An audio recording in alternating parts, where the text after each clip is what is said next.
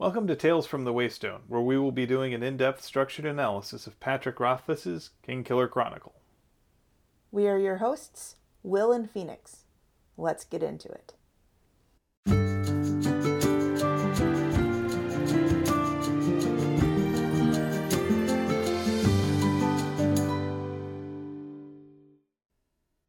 This is Tales from the Waystone, Episode 3 Let Me Tell You a Story, where we will be looking at chapters 7 and 8 of Name of the Wind through the lens of storytellers. As always, we are extending a blanket spoiler warning across the entire episode because we are very likely going to be talking about things that happen in the future. The future. The future. As a reminder, each week we will be examining a section of the books through a chosen lens and figuring out what we can take from the text to apply to our real lives. We'll also take some time to explore models of practical wisdom from the text with an Aristotelian phronimos of the week. After that, we'll expand our understanding of our own world with an interesting fact. Hopefully, one that Master Elodin would even approve of. And then finally, we'll wrap things up with seven words from the book and from our lives. Before we begin, let's get our standard disclaimers out of the way. First of all, we are in no way affiliated with Patrick Rothfuss or his publisher. Also, a word to the community. It's perfectly fine to critique the text as you read it. That's what we do too. That said, we will not stand for any abuse of the author responsible for it. To lead things off here, it is time for us to do our 45 second recap. As you may recall, we're switching off each week, so this week it's Phoenix's turn to try and avoid the dread raspberry, Is that like the Dread Pirate Roberts? except much more delicious. Says who? Everyone who has taste buds. All right, let me get a stopwatch ready. Before we begin, I just want to say that this is a very short section that we have chosen to do, and I'm feeling quite confident. So confident that you think you can do it in less than 30 seconds? Maybe. You got a stopwatch? Got a stopwatch. On my mark in three, two, one, go. It is morning in the inn. The sun reminds Chronicler of beginnings, but the time of year reminds him of endings. Kvothe makes Chronicler teach him his cipher before he'll tell his story. We get glimpses of stories about Kvothe, including the time he learned Tema in a day. Kvothe starts his story, and we meet his dad, his mom, and his teacher Abenthy. Kid Kvothe gets defensive over the poor treatment of his troupe in a way that shows how young he really is. He sees Ben use sympathy and call the name of the wind and invites Ben to travel with the troupe. 29.53 seconds, I still did it! just under the wire. I didn't actually think I was gonna make it. High five. So these two chapters sort of form back to back pairs of storytellers. One is Chronicler, the other is Kvothe. So I thought it might be interesting to sort of change up how we talk about these chapters and specifically use them as a way to compare and contrast these two characters. That sounds interesting. I'd love to do that. The first chapter belongs to Chronicler. Chronicler is our primary point of view character for this framing device. He's the one that we're using to learn about the world and also Kvothe. Real quick, just as an aside, before we get a little too far away from it, one thing that I do want to point out is that there was a little bit of time where he's sitting there with a blank page. As someone who likes to write in journals or make lists or draw, there is something absolutely alluring about a blank piece of paper. Also, something incredibly terrifying. It's the same appeal when you're skiing and you come across an open stretch of untouched powder and you know one of two things is going to happen. Either one, it's going to be the best thing ever, or it's going to be miserable. you aren't sure what. And generally, with paper, the person using the paper is the one that either makes it the best thing ever or absolutely miserable. The same can be true in skiing. Fair enough, I'm not a skier. The other thing I want to point out is as the light climbed up the wall towards the sword, it was looking for a beginning, but it didn't find one. And it just makes me think again that that sword represents an ending. It's an emblem of death, which is the ultimate ending. But whose death? That's an open question. So let's talk a little bit about who Chronicler is. One thing that you notice really quickly is his greatest prize is accuracy. He is more interested in an accurate story than one that's exciting or entertaining. I would say he's actually not doing that. And the reason that I say that is because he says that he will go through and essentially edit whatever he is told to put things back into the order that they make more sense in, things such as that. Even so, his primary goal is to make sure that the story is an accurate telling of what happened, not necessarily what someone told him. I'll give you that. He's thinking about this from the perspective of a historical record as opposed to a narrative to tell around the campfire or to entertain people. Lord knows that there's plenty of stories about Kvothe. We don't need to have another story about Kvothe. He wants a history about Kvothe. It's the difference between a medieval chronicle, hence the name, and a mythic epic. To give you just a little bit of background on my own life, there was a period in my life where I studied a lot of medieval history. That included reading medieval Russian chronicles and then comparing that with, say, the Norse Edda. The difference between them is actually pretty striking, whereas the Edda is just as much a record of deeds, it's done so in a way that's meant to be heroic and satisfying and memorable, whereas the chronicles of the Kievan princes are very dry, just a record of events that happened, but definitely important. Another thing that I thought was interesting about Chronicler is he tends to view himself as objective, or at least as objective as can be. Now, of course, as we discussed last week, true objectivity is oftentimes illusory because no one truly knows everything, and we're all subject to our own biases and suppositions.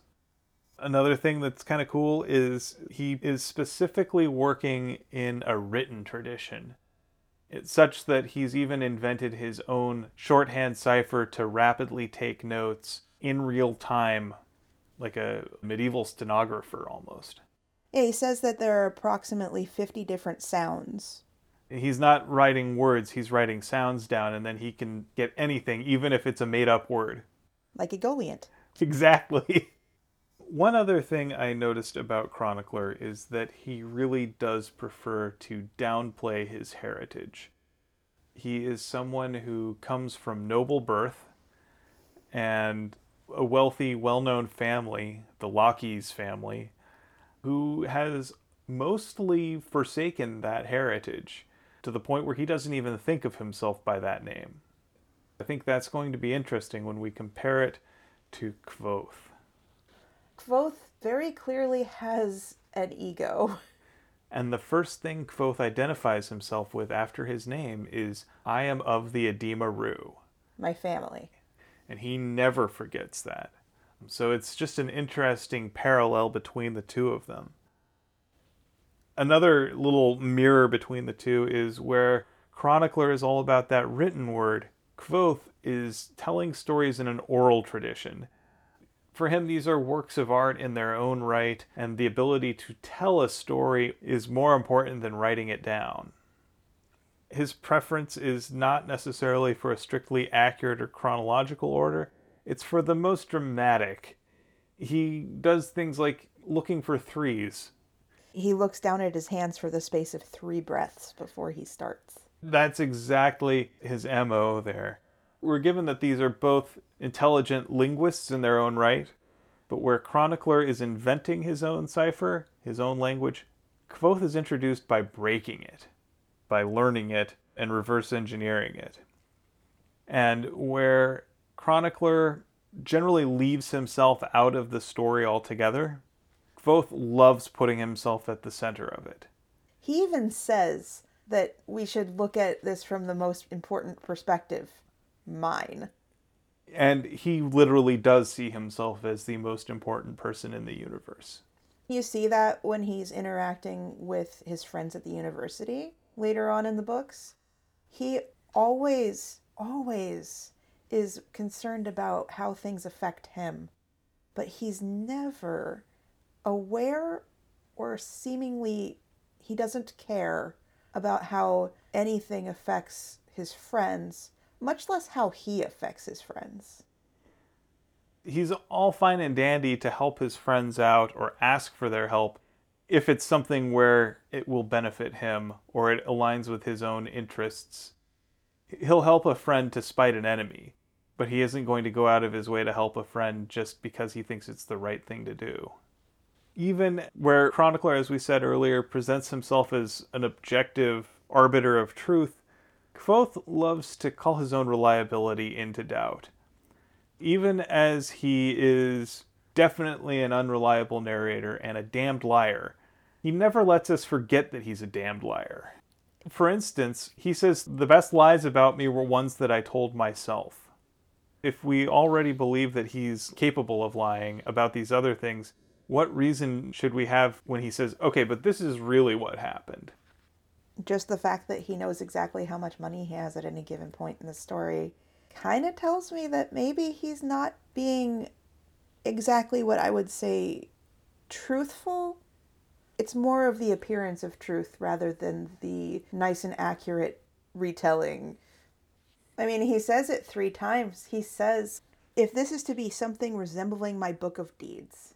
He's already admitting that there's going to be inaccuracies probably exaggeration. And again, he is doing so with a narrative flourish. Not only that, he's able to do all of this in one go. He's been rehearsing it for a while in his head, you get the feeling. Think about how often we have to re record things that we're improvising. And he's just off the cuff saying, okay, I'm going to tell you the entire story of my life over the course of three whole days, we're not going to stop. Let's be generous here. He starts when he's 11 He's probably no more than 20.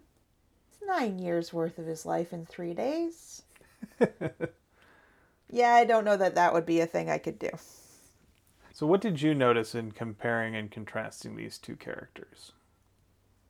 One thing I do notice about Kvothe's storytelling is that he puts a lot of flourishes on things. He learned from his father at a very young age how to tell a story ultimately, I think that he was emotionally stunted at around 11 or 12 when the entirety of his family is killed.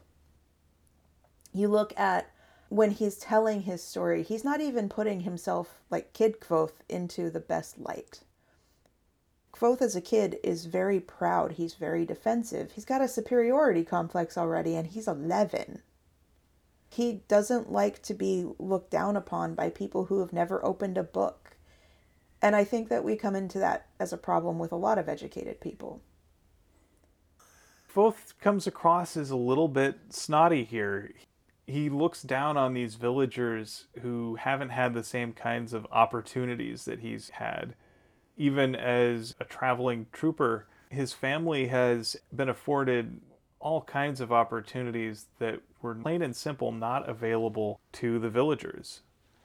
One thing to note is that he decided to go and hide in a village that is very similar, where people are superstitious, where there's no understanding of sympathy lamps. I mean, he used oil lamps. He knows what sympathy lamps are. He makes sympathy lamps. A lot of sympathy lamps. By trying to appear uneducated and unassuming, I think that's also one of those things that's making his shell of Kote crack. There's some things that happen here that are relevant to future places in the story, such as Kvothe's insistence that the Edema Ruh are always good, that the Edema Ruh are always smart and they would never hurt anyone. He is very dug in on this.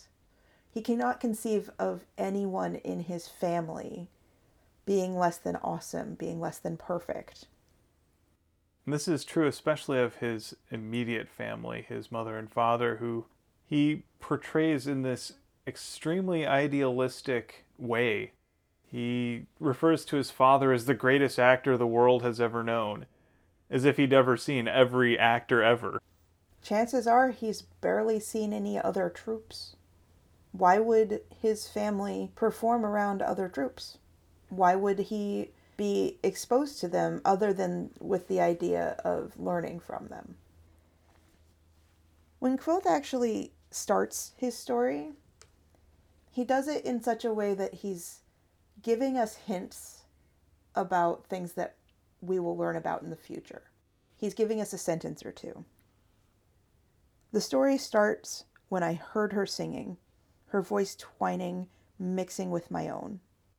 And we've heard this story later on in the two books that we've got.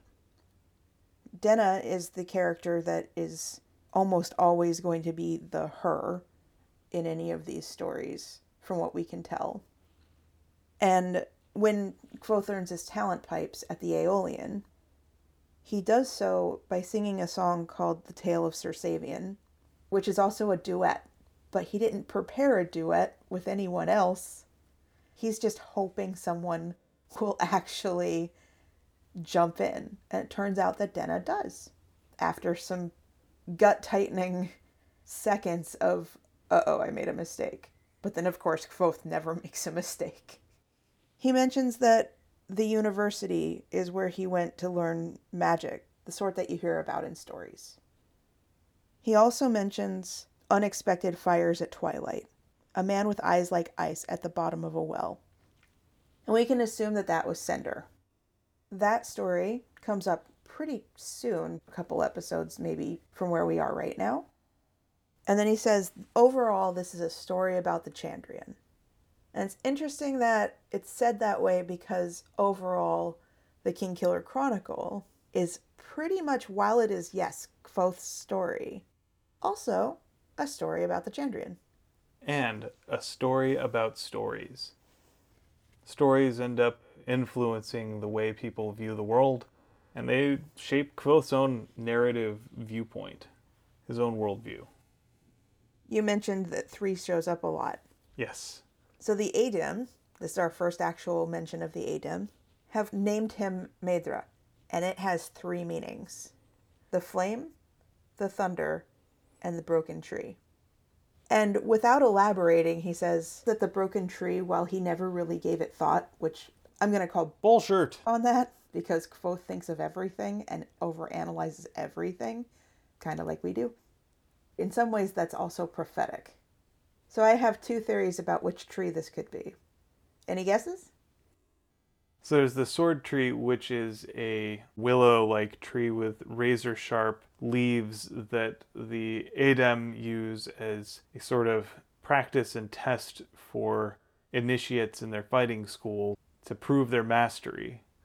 And Kvothe has to confront while he is attending Shehyn's school ultimately it led to him being able to call the wind. The other would possibly be the tree where he encounters the Cthaeh. So, do you think that there's any merit to either of those being the broken tree? I kind of think that because he believes in signs and omens, he's made it into a sign and an omen, and it really could be just about anything. It's like a horoscope it's just vague enough that you can fit just about anything into it if you really want to. So there are a couple of things that don't actually fit within the construct of our episode that I'd still like to go over. Okay.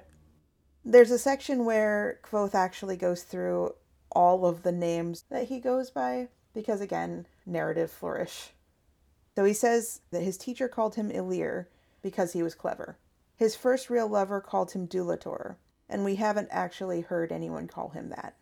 Other names are Shadicar, Lightfinger. Six strings makes sense, and that comes from when one of his lute strings broke, and he had to play an exceedingly complicated song with one less string than it required.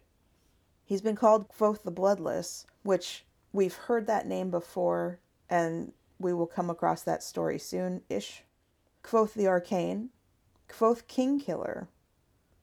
And then he says, My father told me that my name Kvothe meant to know, which is interesting to me because he's so curious. There's also a bunch of little allusions to all the stories about him that he burned down the town of Trebon.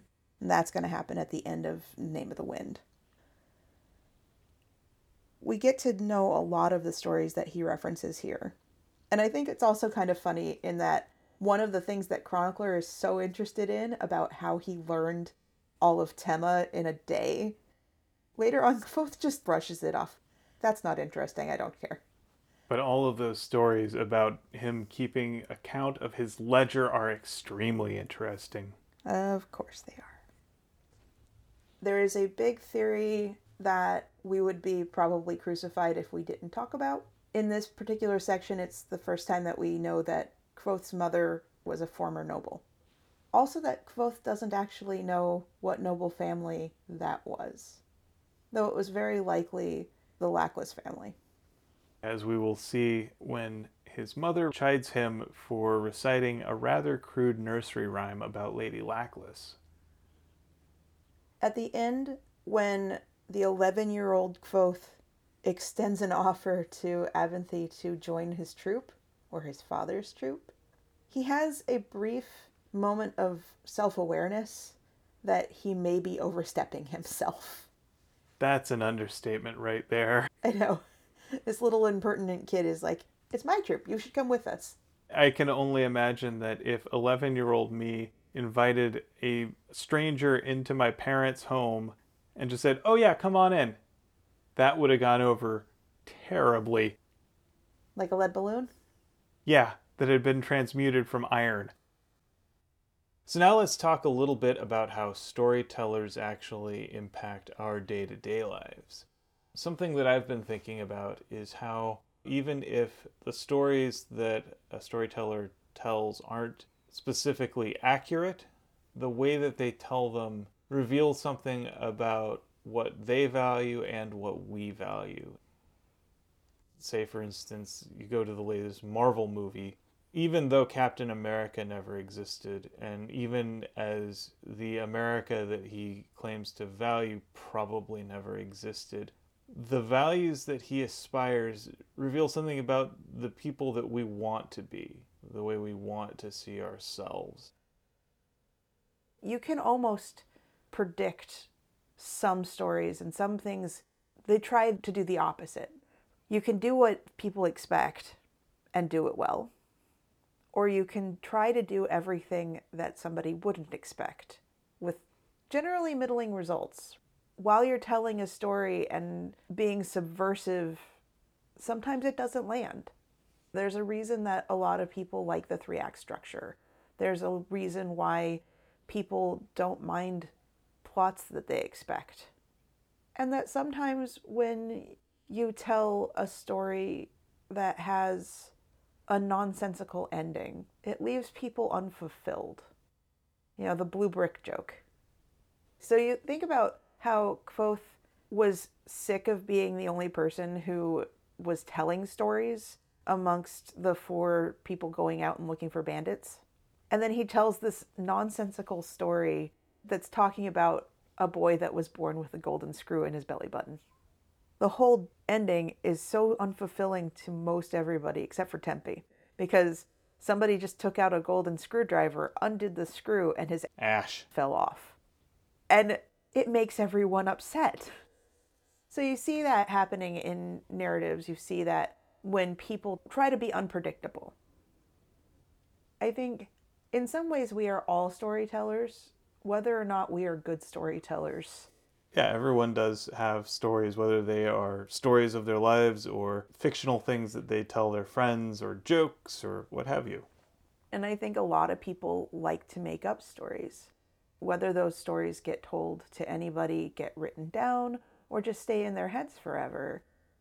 I think that storytellers are a big part of nearly everybody's lives, and a lot of creative people like to either take a story and modify it, or they like to extend it because they would like to imagine what happens after the original story is done. Well, and our lives are unending stories for that matter. If you were to look at the traditional fairy tale, our story would have ended with a happily ever after at our wedding, but we've been married for seven years now, and there's been so much more that's happened after the wedding than happened before. Each ending of a story is just another beginning from a new one. And I think a lot of people build up these stories and maybe don't consider that there is something afterward. It's always fun to explore that. So now we've come to our Phronimos of the Week segment. This takes its name from Aristotle's description of the practically wise person. One thing that I enjoy doing is finding someone in the story who I think is a good model for practical wisdom for both Kvothe and for us. This week it's my turn, and my choice from the book is Hetera. She was the courtesan in Kvothe's troupe who taught him that he should never do anything in private that he doesn't want talked about in public. I was drawn to this because I'm always interested in consistency between who we are in private versus who we are in public. If it's in any way inauthentic, that ends up ringing hollow. And so there has to be an element of your private self in your public self for it to be truly authentic. And this is not to say that you just broadcast everything that is going on in your internal life to the entire world, but rather that who you are in public comes from who you are in private. They should be connected. I think I think all of us have different selves. Maybe this is talking about whether or not you should feel shame for who you are. For some people it's harder than others. But I would hope that most people do not feel shame about who they are in private. I think that everybody in private is at least a little bit different than who they are in public. There are things that a lot of people don't like to talk about. But having a burning secret inside of you can consume you. I think it's interesting though the way that it was said by Hetera. She taught me that I should never do anything in private that I didn't want talked about in public, which to me is more about the fact that your actions can be seen even if you think you're in private. The things that you do inform who you are. In some ways, it's okay to have a completely private self especially if you're just not ready to talk about it. I think that Hetera's lesson is one of even if you can't necessarily express everything about you to the outside world, you can be authentic to yourself, no matter if you are in public or private. I think that's what I was trying to get at too. That's what spoke to me. And you know, in our day and age where we have people talking on social media constantly about private things, oftentimes we think that the things that we post on social media are just for our friends, but they're out there in the public square. I think your point on social media is interesting but backward. I think that a lot of times we cultivate what our social media looks like so that the things that we share publicly are not necessarily all the struggles we deal with privately. I would agree with that. Some of us are more open book than others. Some people express everything that's going on, whether it's negative or positive. And a lot of people use it as a tool to show people how well they're doing. Not necessarily from a standpoint of, I want to show off so that you feel bad, it does actually make a lot of people feel bad because when they see people post on social media, they assume that that is everything. They don't see the private struggles. They don't see the hardships that aren't talked about, the things that are specifically kept private. I think part of that is because those stories that people are sharing on social media, coming back to our lens, are oftentimes the stories that they want to tell about themselves, how they want to view themselves not necessarily how they want other people to view them. In a lot of these ways, we are telling these stories for ourselves, and other people are interpreting them as something to be consumed. it's turning into a quagmire more than anything. You just have to know that even as I am posting about how happy I am that I got through editing two hours worth of audio, that that struggle was including teaching myself how to use the audio program and going through and having to do it more than once or having to make a decision on what my time was worth. I didn't go through all of the struggles in my head. I didn't go through every aspect, every high, every low. You just get a two sentence snippet of, woot, I did this thing. And that's a story that you tell to celebrate your accomplishment. And hopefully, you know, maybe someone else will be inspired by that. It really does help to remember that the stories that we see may not be aimed at us specifically. And while they may be true and they may be accurate, they may not be an entire, complete picture. And we may not be owed that entire picture. We are not owed that entire picture. All right, well, that was a really fascinating conversation there. Thank you for that. Now it's time for the interesting fact of the week. This time it's your turn to try and interest me with something about our world in the spirit of Master Elodin's lessons. Now, of course, if you fail to interest me, there will be raspberries for you. Dun dun dun. Dun dun dun! You sound so happy about this. Because it would be an excuse for me also to have raspberries around. No one's preventing that. It's just not sensible for me to get raspberry things if you're not going to eat them as well. But you get me cherries. It's because I love you. Daw. Yay! We've made the podcast audience vomit again. So you have your interesting fact picked out? I've got a few. Interest me. One thing that piqued my interest while I was reading was when Chronicler and Kvothe are going over Chronicler's cipher. And in that little section, he says that there are around 50 sounds that are made, and that's why he has 50 different kind of symbols. I wanted to know a little bit more about how that equated to English, presuming that Aturan is very similar or the same as English. What I have found is that English has somewhere between 42 and 44 distinct speech sounds. So Patrick Rothfuss was pretty on the nose when he said 50, or rather, when Chronicler said 50. And it makes me wonder about other languages. Do other languages have around the same number of speech sounds? And also what the upper and lower limits are.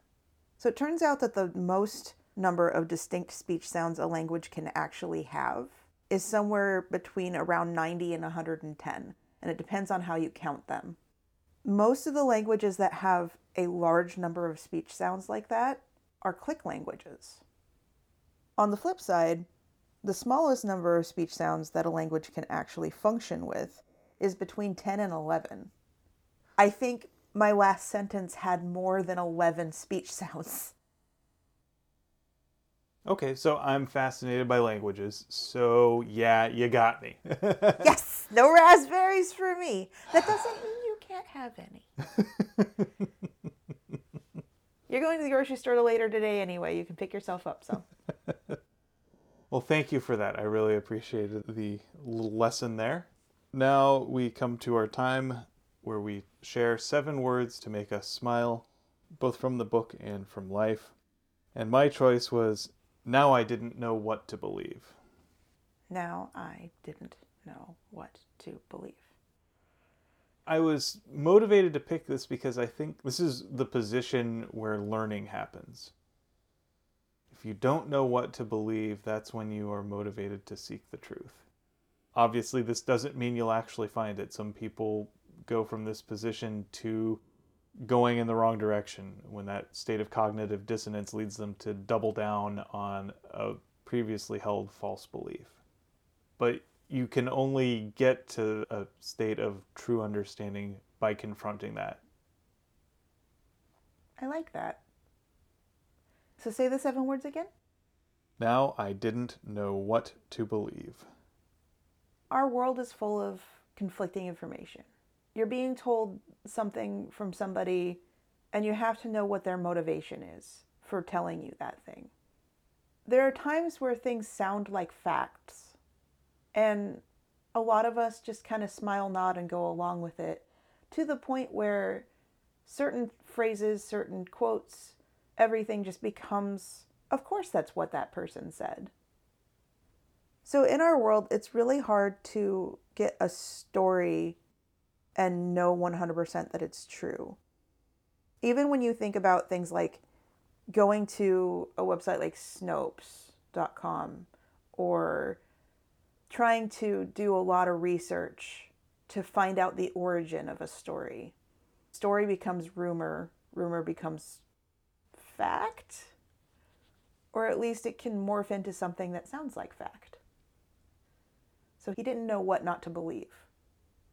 And I think if that's really the state you're in, admit it. Own that uncertainty and learn to be comfortable in that. And I think there's something powerful about that.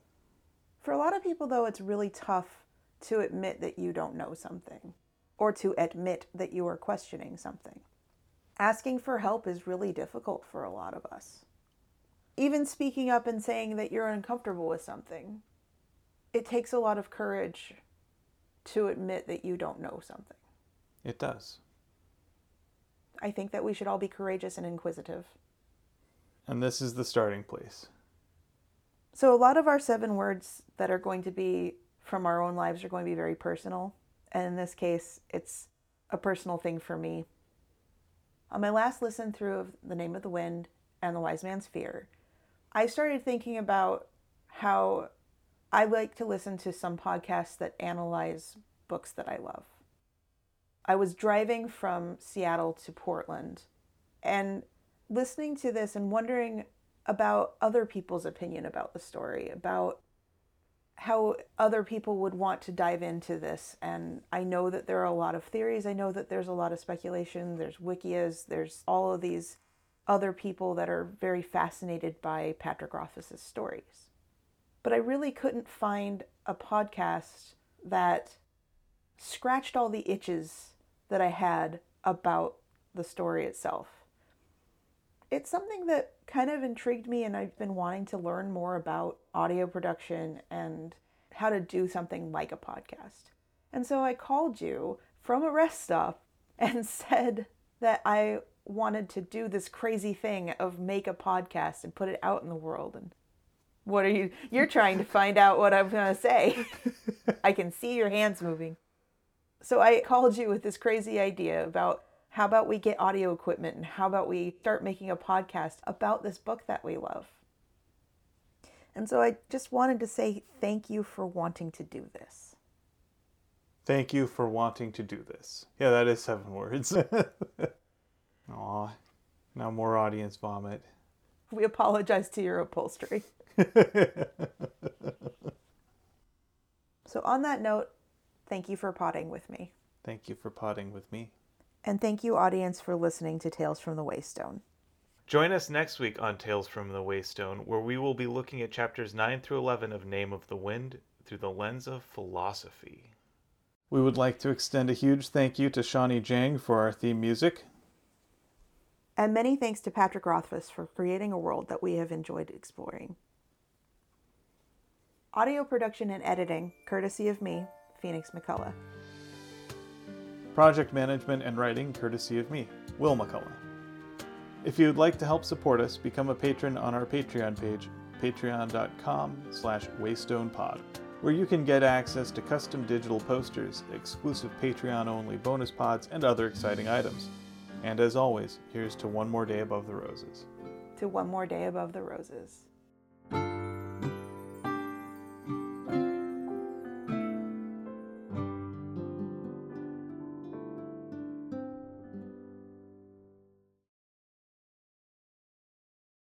Once again, we would like to once again we would like to extend a blanket spoil spoiler warning. Spoiler. I'll be sure not to spoil it. Spoiler